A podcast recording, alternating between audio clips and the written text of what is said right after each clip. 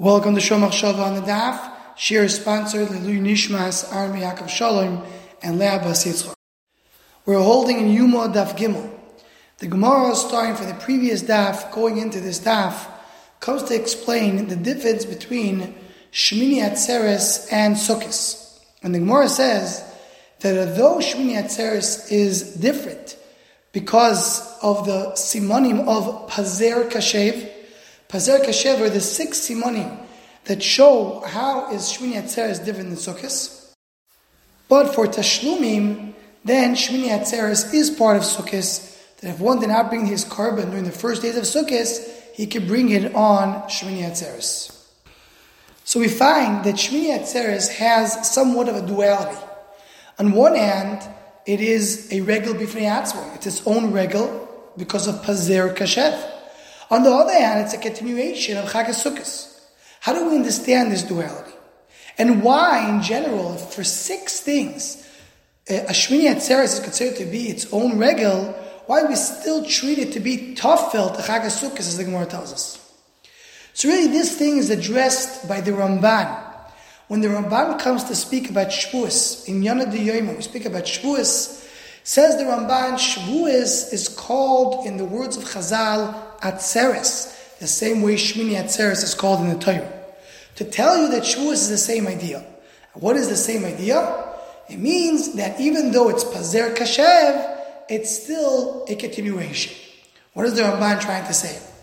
So the Rishonim come to answer this, and the one who explains it very clearly is the Shari Oiva. And the Shari Oiva says that this is based on a Kabbalistic concept that we spoke about in previous Shiurim, and that's always when we speak about the concept of four. The three are the powers of giving, while the fourth is the receiver. The classic example that we're bring as we speak about Avir, Mayin, Eish, speak about fire, water, and air. These are the powers of giving in the world, while the fourth power, Afar, earth, is the one that receives all the powers given to it. So the fourth always represents something that receives all the koiches that was given to it before and takes it to fruition. Says the Shari Oiro, Shmini Atzeres is the fourth regal, meaning we have only three regal in the Shana. Pesach, Shavuos, and Sukkot. What does Shmini Atzeres represent? Shmini Atzeres is the fourth regal that receives the powers of the first three. Everything comes to there. That's why it's not really a regal bifnei so much, because it is a has its own characteristics, but really it gets everything from above. And this is what the Ramban is trying to tell us that Shavuos, in a sense, is receiving all what we build throughout Pesach and the Sfiras Oimer. It's the receiver of all that, and that's why Chazal called it Atzeres, because it's compared to Shmini Atzeres in that aspect. And to explain this a little bit more, we'll use what the Shem Shmuel tells us. The Shem Shmuel says that why is Shmini Atzeres really not a regular bifnei atzmoi? Because Shmini Atzeres is Keneged Oilam Habo. It's brought down that the days of Sukkot are the days of the Asid Lova, the days of the future, when we be sitting Getzila de Himnusa, sitting enjoying the shade of HaKadosh Baruch That's the time of Asid Lova, the time of Mashiach.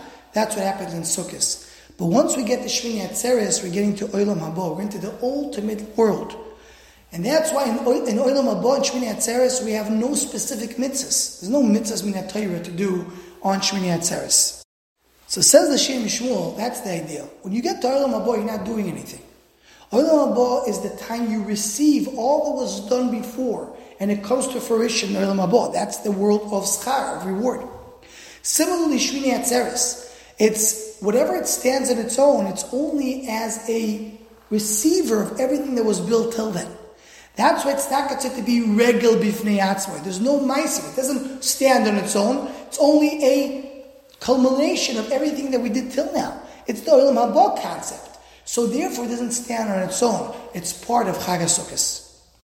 And to conclude this idea, bring what the Baal HaTanya says in Likutei Torah. We're changing a little bit his lashon just to put it together where we're talking right now. Says the Baal HaTanya, that's the reason why this simonim of the six things that Shmini Atzeres has is called Pazer Kashev. What is Pazer Kashev? It's not a coincidence that we're using these words. The idea is that pazer is loshon pizorin, separate things that are separated. Kashev is gathering, because kashev means to listen. When you listen, you're gathering the words that the people are telling you and making sense out of them. The idea of Shmini Atzeres says you're taking all the powers and actions and separate deeds that happen in the world and you bring them all to fruition. You bring them all to one place. Because that's the Yisrael of Olam Haba, as we spoke here in the past, that everything that happened in this world has some effect on Olam Haba. Some things we don't know how and what did they do, but every deed that's done in this world is going to be reflected over there. So Pazer, all the Pizorim, all the mess up in the world will be kashev, will gather together in Shmini Atzeres. That's the idea of Shmini Atzeres. That's the concept of this Gemara. The Gemara tells us Shmini Atzeres is not a regal bifni atzmoi. It's not a standalone regal. It's tafel to Sukkot, which is tafel to the third regal, because the combination of everything that happened before comes to fruition in Shmini Atzeres, which represents Olam. Anyone who wants to join the Shomach Shava email list or WhatsApp group, please email shomachshava at gmail.com.